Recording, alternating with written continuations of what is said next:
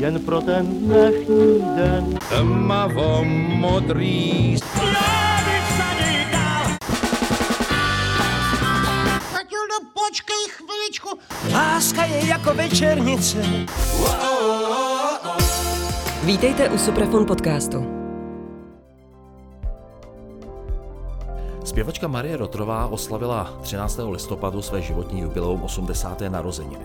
Při té příležitosti Suprafon vydal e, reedici Alba Lady Soul, jak na CD, tak na vinilu a ta deska vyšla pod názvem Marie Rotrová Lady Soul 14krát 1970 až 2021. S Marí Rotrovou si bude nespovídat Jaroslav Špulák. Marie, dobrý den. Dobrý den. E, když jste oslavila své životní jubileum, bilancovala jste? Tak já to mám, já to mám tak, že když jsem měla 13. listopadu narozeniny, tak jsem mě oznámili dva dny předtím, že, mám, že jsem pozitivní na covid. Takže já si myslím, že jsem ty že jsem ty osmdesátiny tak elegantně obešla, vlastně bez oslavy, takže já vlastně jsem je ani neměla, jo. Zatím. To znamená, že jste měla eh, důvod nebo... Uh, ne, samozřejmě s manželem jsme byli doma, jsme si udělali, udělali oběd a to byla taková, taková úplně um, komorní oslava. Ale bilancování, hele, já jsem bilancovala při natáčení dokumentu, který se mnou natáčela televize. Oni mě donutili bilancovat, jo, protože byli trošku takovou tou formou, že, že se chtějí dozvědět co nejvíc tak a na některé otázky jsem ani neodpověděla, ale ehm, jak říkám, byl to takový vyvinutý tlak na bilancování, takže eh, chtě nechtě jsem bilancovat musela, ale do, dospěla jsem k věcem, eh, k názoru, že to bylo všechno hrozně fajn a že jsem vlastně, co se týče muziky, odvedla kus slušné práce a že mě to vždycky bavilo. Ještě než se dostaneme k muzice, tak si dovolím jednu otázku. Ať počítám, jak počítám, vy jste se narodila za války. Mě by zajímalo, jestli vy si z ty druhé světové války, byla jste dítě, malá, jestli si něco pamatujete, jestli si vybavujete nějak tu atmosféru, ve které jste prožila to nejútlejší dětství. Já si pamatuju, to mi bylo tři a půl roku, když se osvobozovala Ostrava, trvalo to chvilku díl, to osvobozování. A pamatuju si jenom takový moment, kdy, kdy jsme všichni běželi do sklepa, když se bombardovalo. Eh, tak eh, to si pamatuju, jak jsme byli v tom sklepě, jak jsem to brala jako takový dobrodružství, jako, jako dítě si to neuvědomuje, takové věci.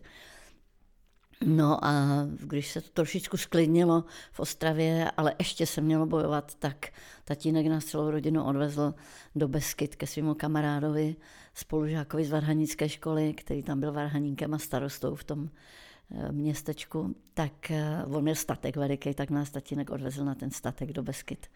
A tam jsme prožili zbytek, zbytek války, zbytek toho osvobozování Ostravy. Vy jste od útlého dětství hrála na piano. Eh, ty varhany měly nějakou souvislost eh, s tím, že jste si našla cestu ke hře na piano? Já jsem si žádnou cestu nenašla. Tatínek mě prostě v pěti letech vzal ke klavíru a musela začít hrát. To se, učil mě tatínek roka. A bylo to takový marný, protože pětiletý dítě má úplně jiný starosti než a přání, než hrát na klavír a cvičit nějaké tyry nebo stupnice. Tak ehm, pak mě v šesti letech um, zapsal do hudební školy, tam mě učil jeho kamarád, ředitel hudební školy, nějaký um, Vítězslav Juřina a ten byl ještě větší nervák než můj tatínek, takže mm-hmm.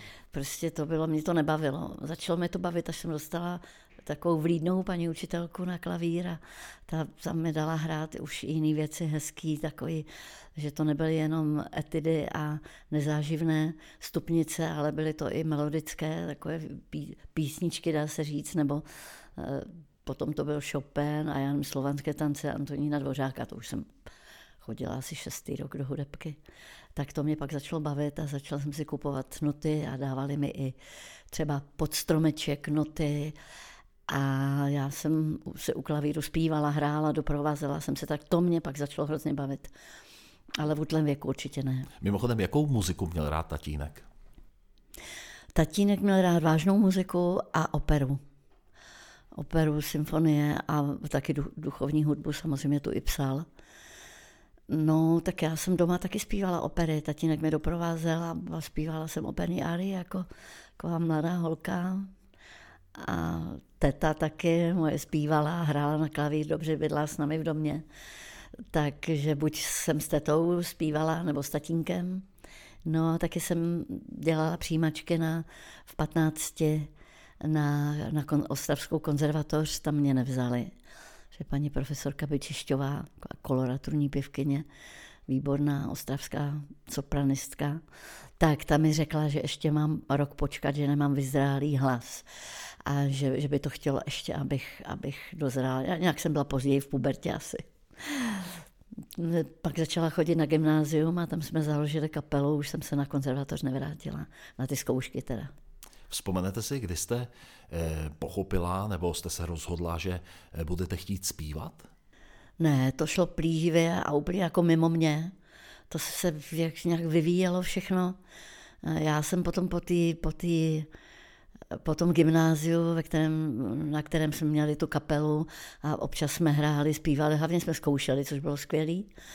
Šla do spořitelny pracovat, protože jsem nedostala na práva tak jsem šla do spořitelny a tam jsme zase udělali takový soubor dívčí, protože tam byly hlavně holky z ekonomických škol a já jsem zase sedla za to, za to piano a zpívala a měli, tancovali jsme a, a zpívali a měli jsme připravený program na večírky spořitelny a když se slavilo MDŽ ještě, tak jsme vždycky připravili nějaký program a hráli jsme tam. No a pak se tam nachomentnul jednou jeden u takového programu jeden, tenkrát se jim říkal nemoderátor a konferenciér jednoho kulturního domu, který byl ve městě přímo Hlubina. A říkám, mám tam výbornou kapelu a kluci hledají zpěvačku, nechtěla byste přijít na zkoušku a zpívat, no tak jsem šla na zkoušku a zůstala jsem tam, zpívala jsem s kapelou tři roky. Amatérskou, že jo, hráli jsme čaje opáté, plesy, taneční, takové ty prodloužené a všechno, co se v tom kulturním domě dělo, silvestry a veškerý takový ty taneční hodiny. Um, tak eh, jak říkám, bylo to takový, vždycky, vždycky mě, mě někdo někam posunul, já jsem se nikam nehrnula. A potom i mě i brácha upozornil, hele, Maruš, tam prostě jsou vypsaný jsou vypsaný, nějaký, nějaký, nějaká soutěž je vypsaná, hledáme nové talenty, měla by se přihlásit. Když takhle zpíváš, tak jsem říkala, jo, tak dobře. Tak jsem se přihlásila, dohledáme nové talenty a postupovala jsem až do finále s písničkou Rozmarné stvoření, kterou napsal Jan Hamr a Jaromír Hořec a zpívala i Vlasta Průchová, eh, žena Jana Hamra, kterou jsem hrozně obdivovala. No a potom v tom finále nás doprovázel orchestr Gustava Broma a tam jsem zpívala, tam jsem zpívala písničku zase vlastně Pruchové, docela všední obyčejný den, která se mi hrozně líbila. No, tak, tak jako jsem se posouvala, pak zač, začal mít zájem rádio, natáčení v rádiu, pak mě objevila i televize, jako začala jsem dělat nějaký přímý, tenkrát se na, naživo hrálo, zpívalo, černobílá televize, studio u Havránku v Ostravě. No, takže tak, tak to šlo pomaličku, pomaličku. A kapela střídala kapelu a dostala jsem se někam, ale až v 29 letech. Povídáte o tom, jak to šlo všechno plynule a přirozeně. Zajímalo by mě, jestli jste byla trémistka. Nebyla, v té době ne. Samozřejmě předtím, než člověk vyjde na to jeviště, tak trošku, trošku si mne ruce a tak jako taková jemná nervozita, ale trému jsem nikdy neměla. Já jsem mi dostala až hodně později. uh-huh, uh-huh. Takže přišla později. Přišla později, A jak se ano. projevuje? No projevila se, projevovala se až panikou, jo, ale to bylo v době, kdy už jsem toho měla fakt hodně a takový pocit vyhoření, že už nemám lidem co říct a nevím, proč na mě chodí a co ode mě chtějí a co ode mě čekají. A zapomínala jsem texty a tak, ale to mi fakt jako připadala až panika. To, to nebyla tréma, ale vysloveně panická taková, eh, takový atak před mm-hmm. koncertem. Pak jsem toho nechala. Jste říkal, že jste e, začala mít dojem, že nemáte lidem co říct. E, jak to bylo na začátku vaší kariéry? Když jste předstupovala před lidi, tak jste měla nějakou ambici jim něco sdělit, pobavit je? Jaká byla ta ambice ne. vás jako zpěvačky? Ne, moje ambice byla udělat sobě dobře. Vlastně zpívat krásné věci, které mě baví a žít na koncertech s muzikantama, s kapelou, kterou mám ráda a naplňovat svoje, svoje touhy. A vůbec jsem nemyslela ani moc na publikum, ale ono chodilo a tak pak jsem, ta, ta zpětná vazba tam, tam byla, tak samozřejmě jsem si toho vážila, ale vždycky jsem myslela především na to uspokojit svoje touhy a, a zpívat. Vy jste v 60. letech zpívala v Ostravě, eh, žila jste v Ostravě. Jaká tam byla hudební scéna v 60. letech v Ostravě? Tam to bylo skvělé. Byla tam spousta kapel, protože tam, byla i, eh, tam bylo i hodně kulturních domů. Každý ostravský důl měl vlastně svůj kulturní dům a v každém druhém byla kapela, eh, která hrála všechny ty akce že jo, toho kulturní akce. Eh, toho regionu nebo toho dolu přímo tam pro ty, pro ty havíře. No, takže tam, a byly tam kavárny, kde se tancovalo, kavárna Fénix, kde se hrálo, kavárna Elektra, je dodnes, ale nehraje se tam. Eh, byla tam kavárna mladých, kde hrály skvělé kapely, byla tam i, byla tam i soutěž pianistů, které se zúčastnil i náš pianista z osavské skupiny Flamingo. Vyhrál to tenkrát mladý Jan Hammer. Byl tam Jan Hammer, Karel Růžička a Láďa Figar. A Figar se umístil jako druhý. A první byl Honza Hammer. Ten byl v 60. nějakém sedmém roce, myslím. No, probíhaly tam krásné akce, byla, byla tam tři divadla, kamenná, teda opera, opereta a divadlo Petra Bezruče, které bylo takové trošku, eh, neříkám alternativní, ale takové, mm, eh, takové spíš pro mladé. No a bylo tam divadlo hudby, říkám, byla několik divadel malých scén, jak se tomu říkalo, na způsob semaforu. A, a těch malých pražských divadel, tak tam jich bylo taky hodně. Takže spousta herců, spousta tenkrát tam v 60. letech tam, tam hrál skoro celý divadelní klub, teda činoherní klub, eh, byl v Ostravském divadle Petra Bezruče. Eh, takže tam, tam Ostrava žila nesmírně kulturním životem v té době. Mhm. Eh, vy jste mm, v té Ostravě měla spoustu hudebních přátel. Řekněte mi, kdy jste začala mít pocit, že tu práci, kterou děláte, teď hovořím o zpěvu, že to je vážně, že už asi budete zpěvačka na pořád. Kdy se to zlomilo? Eh, zlomilo se to určitě, určitě s Majestikem, kdy to byla pořád ještě amatérská kapela, kluci pracovali, kromě mého manžela, který, no vlastně on taky pracoval, on taky v té době pracoval. Takže všichni měli nějakou práci nebo chodili do školy na, na výšku a tam už to, jako jsme začali natáčet i v Ostravském rádiu, protože to byli velmi dobří muzikanti, ačkoliv amatérští. Mm, a byla to doba před tím 68. rokem nesmírně uvolněná, takže jsme natáčeli se Standou Hranickým třeba i nějaké anglicky zpívané písničky, duety. Standa zpíval sám anglicky, já taky. A e, dokonce, dokonce jsme vydali EP, eh, desku s Majesticem, kde jsou anglicky zpívané věci. Takže to byla, to byla krásná doba.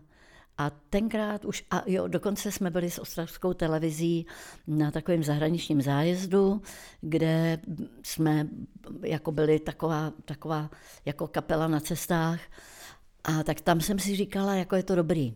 A už jsem začala natáčet eh, v ostravském rádiu písničky takže tam jsem si říkala, jo, a je čas prostě jít dál. A když jsem dostala nabídku od skupiny Flamingo, která byla už opravdu profesionální, protože všichni muzikanti byli vlastně členy Ostravského rozhlasového orchestru a nahrávali profesionálně muziku, eh, dělali koncerty tenkrát s Věrkou Špinarovou, Petrem Němcem, No, pak přišla Hanka Zagorová do kapely, jenže ta odešla do Brna studovat a tím pádem, eh, tím pádem jak po těch studiích eh, odešla do Prahy rovnou. Tak jsem dostala nabídku od Flaminga, takže jsem, tam už to bylo jasný, tam se rozjel vlak který jel, jel a nezastavoval. jel pořád ale z Ostravy, protože pokud se nepletu, tak vy jste dostala na začátku 70. let i nabídku z týmu Karla Gota, abyste ano. se stala jeho součástí, ale tu jste odmítla. Eh, proč jste to udělala?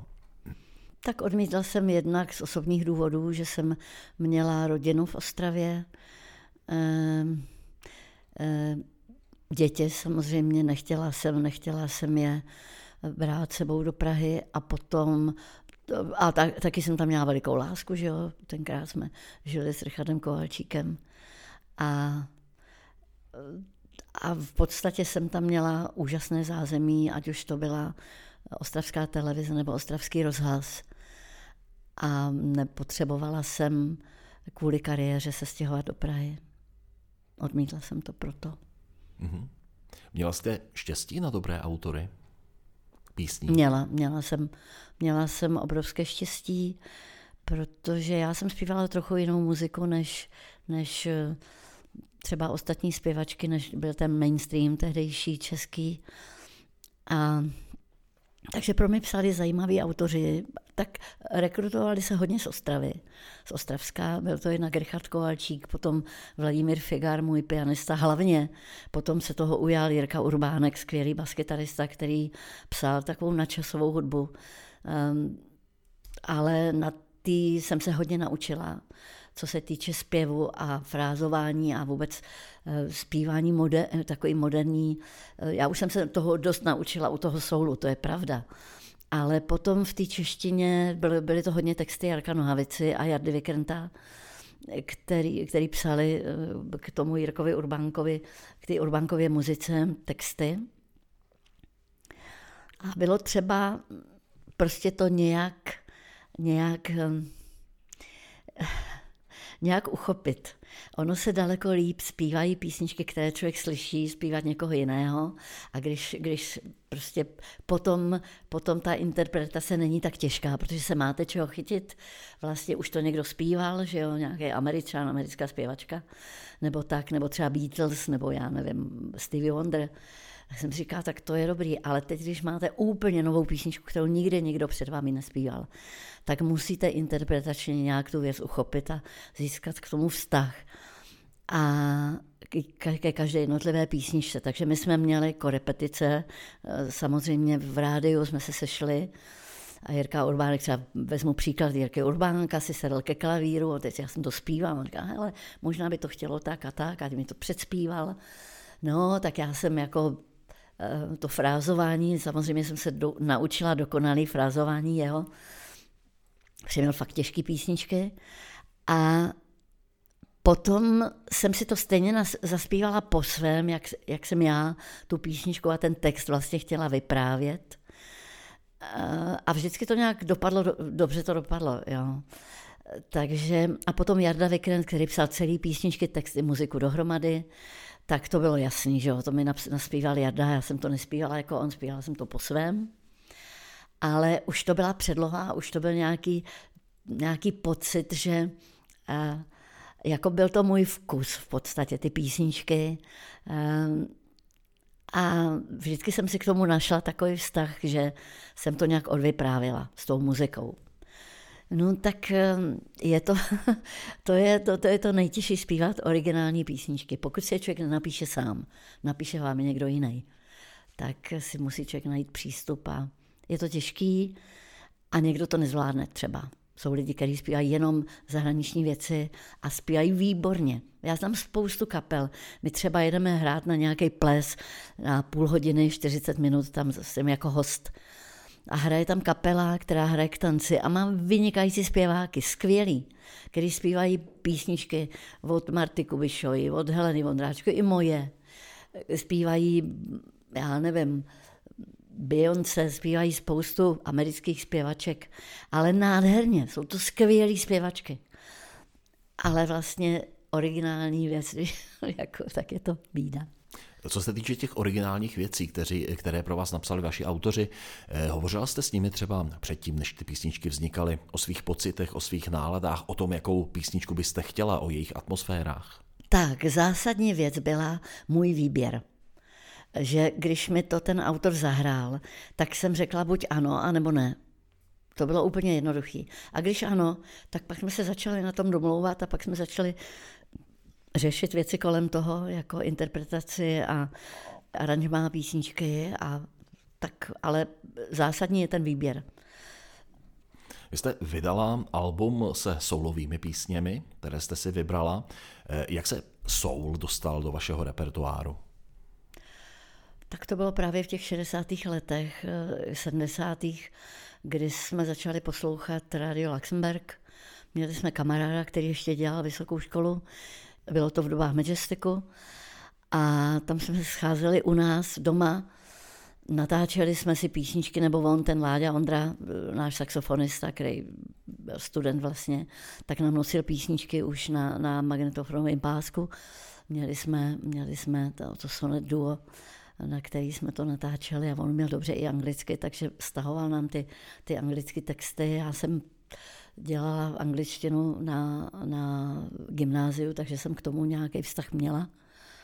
Nechci říct, že jsem uměla anglicky, ale trošku jsem něco znala. Takže tam to začalo, tam se se všichni do toho zamilovali, do téhle černé hudby a každý týden vlastně jsme na, naskoušeli dvě nové písničky, takže vždycky na tom čaji o páté jsme měli dvě nové. My jsme měli obrovský repertoár, jsem taky zpívala pět hodin, pět hodin v tu neděli na tom, na tom čaji o páté, bylo to opravdu od pěti do deseti. Takže toho zpívání bylo strašně moc a já jsem se vlastně vyspívala na těch čajích a to byla taková ta moje konzervatoř. A ještě navíc takové ty zkoušky, to už bylo natáčení v rádiu. Taková ta maturita na konzervatoři nebo absolutorium, to, to, byly, to bylo natáčení v rádiu. Napadlo vás třeba někdy v těch 60. letech, když jste si zamilovala soul, že by třeba ten soul byla ta hlavní eh, cesta, kterou byste se jako zpěvačka ubírala? Bylo to vlastně možné v České republice být soulovou zpěvačkou? Já jsem nad tím nepřemýšlela. Já jsem zpívala soul, hráli jsme soul a potom i jsme s Flemingem jsme dělali hodně soulových věcí a nikdo mi to nezakazoval. Protože možná, že ta oficiální, nejsem si jistá, ale možná, že ta oficiální eh, politika tenkrát za, za toho eh, socialistického režimu byla taková, že jako ty černoši vlastně chudáci utiskovaní, jo. A ten Vláďa Čort mi psal vlastně i takový texty, které on to taky tak vnímal, jako ty černoši blues řetězů, jo, a takhle, jako ty černochy, ale soul to byly písničky hlavně o lásce a hlavně bylo hlavně, hlavně o lásce. Že jo. Tam toho bylo pramálo, to se vlastně vzniklo z těch, z těch gospelů, které asi byly, nebo nejspíš byly, ale byly taky eh, o, o, to, o těch černoších a o těch, o těch řetězech a nevím, co potom to prošlo tím, tím, tím sakrálním světem, že jo, ty gospely a z toho se vyvinul soul, aspoň si tak to představuju. No, takže oni měli jako docela k tomu jako takový nekritický, nekritický pohled na, na tyhle ty písničky, což nám vyhovovalo velice. No ale pak začali psát, já jsem ani nebyla tlačena k tomu, a, abych přestala zpívat tuhle hudbu.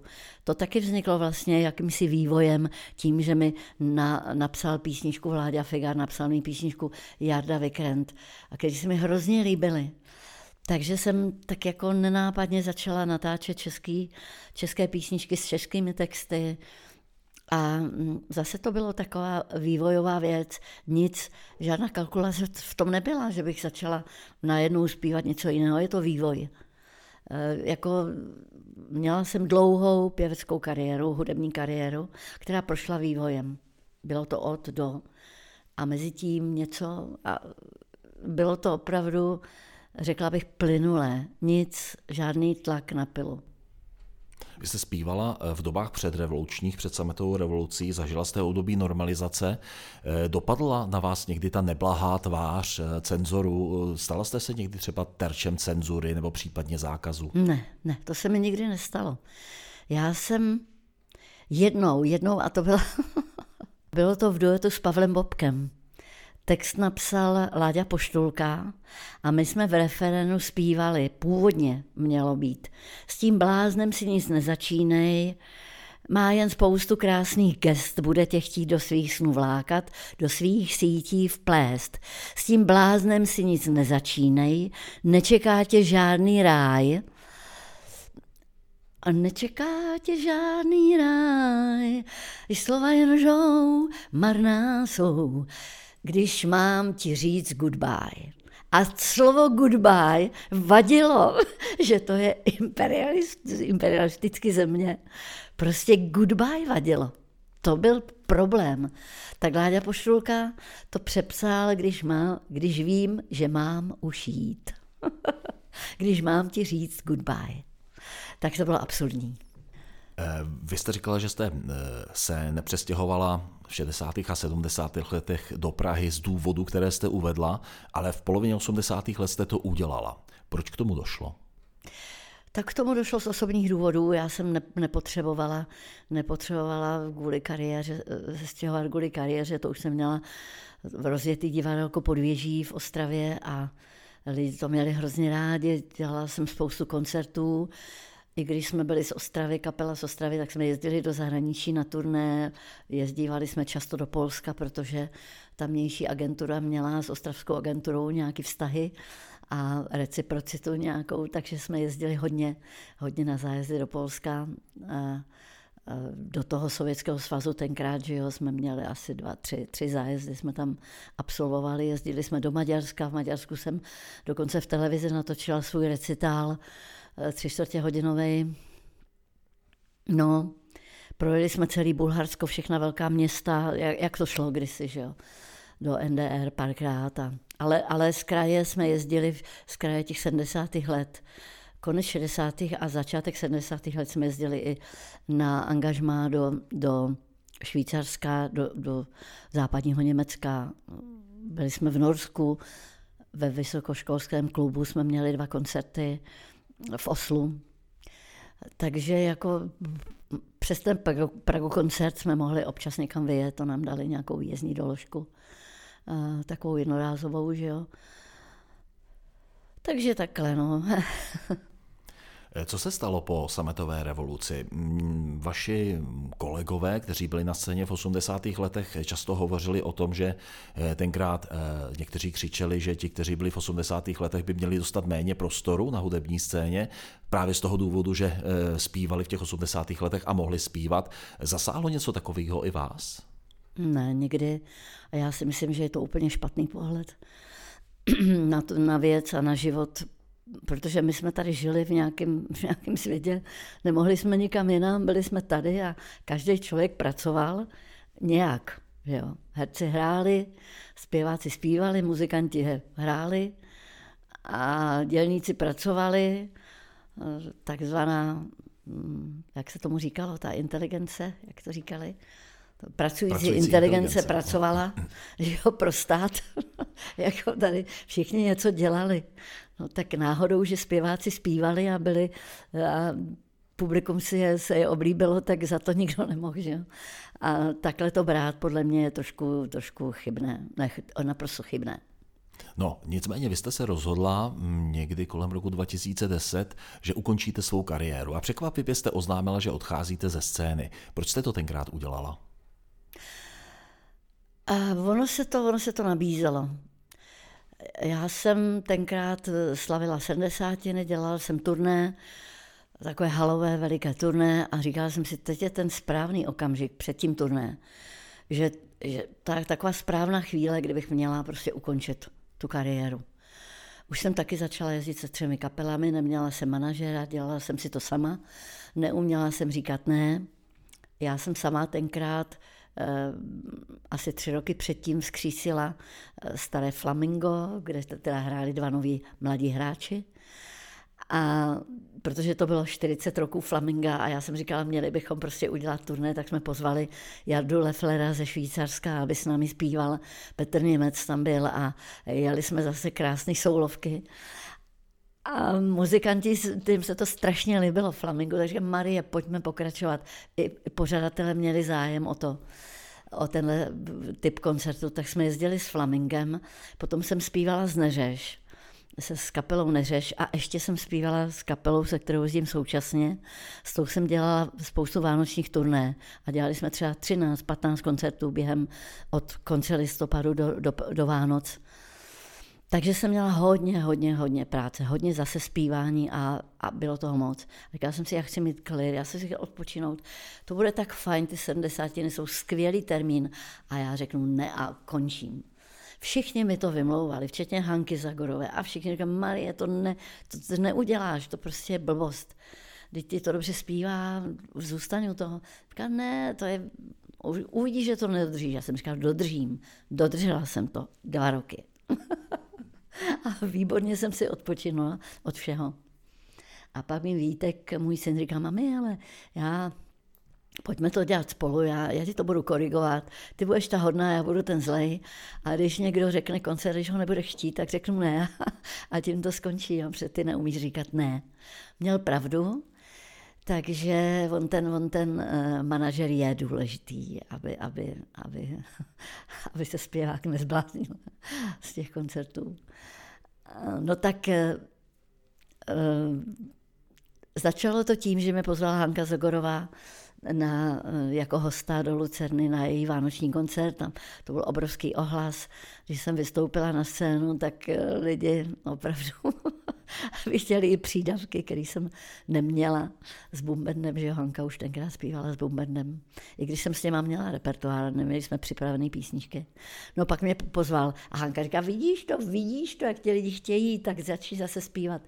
Pak jsem měla do Přerova, Jaroslavy Kren měl, měl sedmdesátiny, tak tam taky lidi mě strašně dobře přijali a muzikanti všichni do mě hučeli, ale ze všech stran to už vlastně celý ty dva roky, jo, že mě nenechal skoro nikdo na pokoji, ale já jsem odolávala. No, tak i z toho fanklubu lidi a, a jako neměli co dělat, je předseda fanklubu, jako já to pověsím na, hře, na hřebík a teďka Marie měla byste a tohle. A. No a samozřejmě lidi z branže, muzikanti a všichni, jako, tak a já jsem si odpočinula nádherně, říkala jsem si, tak teď to budu dělat dobře, tak já udělám pár koncertů pro zábavu.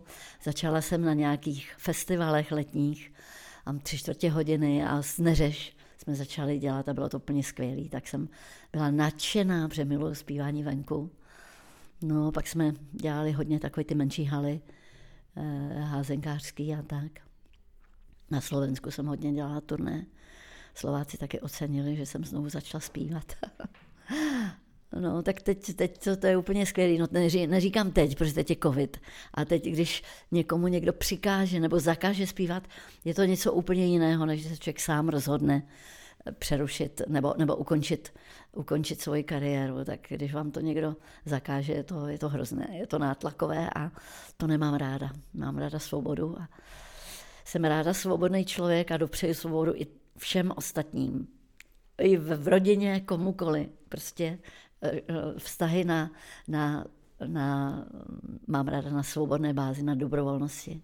Jste říkala na začátku rozhovoru, že na pódiu stojíte z toho důvodu, abyste uspokojila vlastně svou vášeň ke zpívání. Dneska to platí taky? Taky. Taky, ten taky ale, ale více vní, vnímám více publikum. Daleko více, protože mi, protože mi jednou syn řekl, ale to je před pár lety, říká, mami, ty vůbec nedocenuješ, ty vůbec nevíš, co to pro ty lidi znamenáš a jak chodí lidi po koncertech za mnou a co mi říkají, protože já jako se někdy cítím taková, když jsme hlavně hodně kilometrů už vzdáleně od domova a už po koncertě ráda jedu domů co nejdřív, tak jako někdy se vyhýbám tomu focení masovému, který prostě vlastně, když člověk se vyfotí s jedním člověkem, tak se spustí taková lavina, že, že bych tam zůstala ještě hodinu po koncertě a jenom se fotila. A tak já si rada na chvilku ty šatně odpočinu, dám si sklenku vína a nějaký obložený chlebíček a tak jako bych jenom odpočívala je mi dobře ale jsou to ještě povinnosti po koncertě.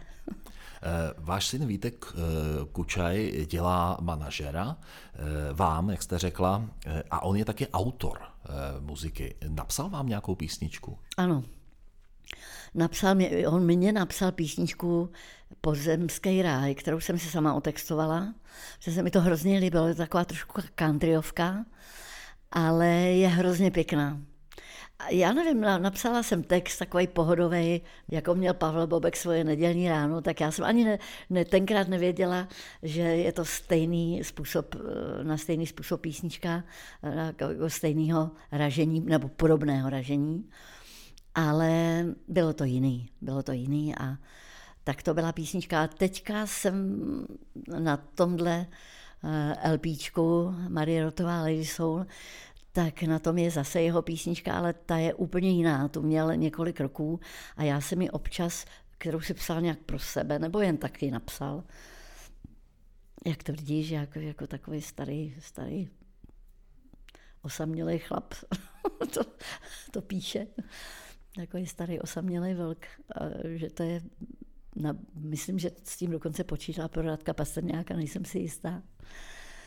No, ale tak jsme vybírali, já jsem říkala, hele, tuhle písničku bych možná chtěla zpívat, pojďme ji dát jako bonus. No, tak jsme se domlouvali nějaká, já jsem si skoro byla, téměř byla jistá, on si nebyl jistý, protože najednou, když to zpívá žena, tak to vyzní jinak, než když to zpívá mužský. Ale jako je to takový, jaký to je a já mám k ty písničce vztah. Jmenuje se to Pozhasínej a je to takový vánoční bonus eh, na tuhle desku. Vánoce jsou za dveřmi. Eh, máte je ráda tyhle svátky? Tak eh, já jsem je měla ráda jako dítě malý. Mám, v podstatě je mám ráda. Já mám radši Velikonoce, protože jsou na jaře. A já miluju jaro a najednou se to všechno takový to je to krásný. I když symbolicky, symbolicky nábožensky je to, je to vlastně smutnější doba než, než ty Vánoce. Ale je to úplně opačně, já mám opačný pocit.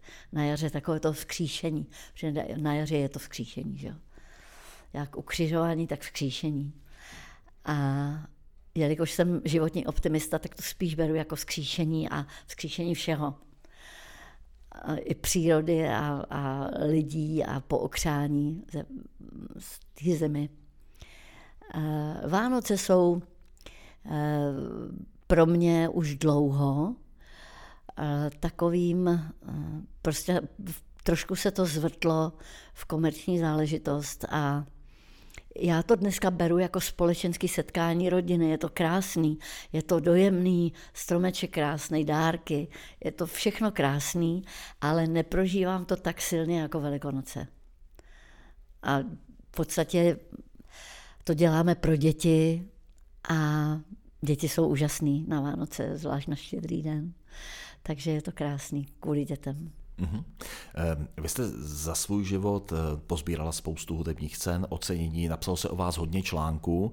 Jste sběratelka těchto těch záležitostí? Máte doma kroniky, schováváte si výstřičky, fotografie? Ne, to vůbec ne. To má předseda mého fanklubu, který část zdědil po předsedkyni mého fanklubu, která to, která to eh, přestala dělat protože už jako měla dospělé děti a už vnoučata a takhle, a trošku jiný zájmy, tak se toho chopil mladý kluk, který byl nadšený a je nadšený fanoušek, takže ten má úplně všechno. Úplně všechno, i písničky, nahrávky, které já už dávno nevím, že jsem kdy natočila z Ostravského rádia nebo z Brněnského, dokonce rozhlasu tam měl nějaké věci, který, o kterých nic nevím už dneska. Takže ten má úplně všechno. Já jsem mu akorát zabavila svoje... On sbíral i moje soukromé věci, takže měl obrovskou složku, obrovskou knihu eh, s mými fotografiemi jako od malého děcka všechno. Tak tu jsem mu zabavila, že to chci mít já, tak mi, mi to s těžkým srdcem odevzdal. Ale jinak on má úplně všechno. Teď je covidová doba. Eh, vy budete na scéně, až to půjde, dál, budete dál zpívat, jste připravena dál těšit svých fanoušky? Ano, v jisté míře určitě, v určité míře, rozumné míře. Už teď se pořadatelé hlásí na koncerty v dubnu, květnu, červnu, červenci dokonce máme, červenec už nějak se tam obsazují termíny, protože lidi hlavně věří těmhle těm, těmhle těm jarním a letním termínům, že jo? tak si myslím, že budou zase nějaké festivaly zájemci, budeme možná dělat sami nějaké koncerty v amfiteátrech, tak určitě ano, určitě ano, ale já to všechno to plánujeme, hrneme trošku před sebou, až budeme moct zpívat venku, protože tam je jistota, že budeme moct zpívat a že to bude, určitě ty koncerty budou. A mě to i vyhovuje v podstatě, mám ráda koncerty venku. Tak já vám moc krát děkuju, těšíme se všichni na ty koncerty. Paní Marie, přeju vám hodně štěstí, zdraví a radosti z toho zpívání, tak jak jste o tom povídala v tom našem rozhovoru. To byla Marie Rotrová. Já děkuji za pozvání a přeju všem posluchačům, nebo třeba posluchačům mého CD, CDčka i, i nového LPčka, krásné Vánoce a hodně štěstí, zdraví a svobody v příštím roce.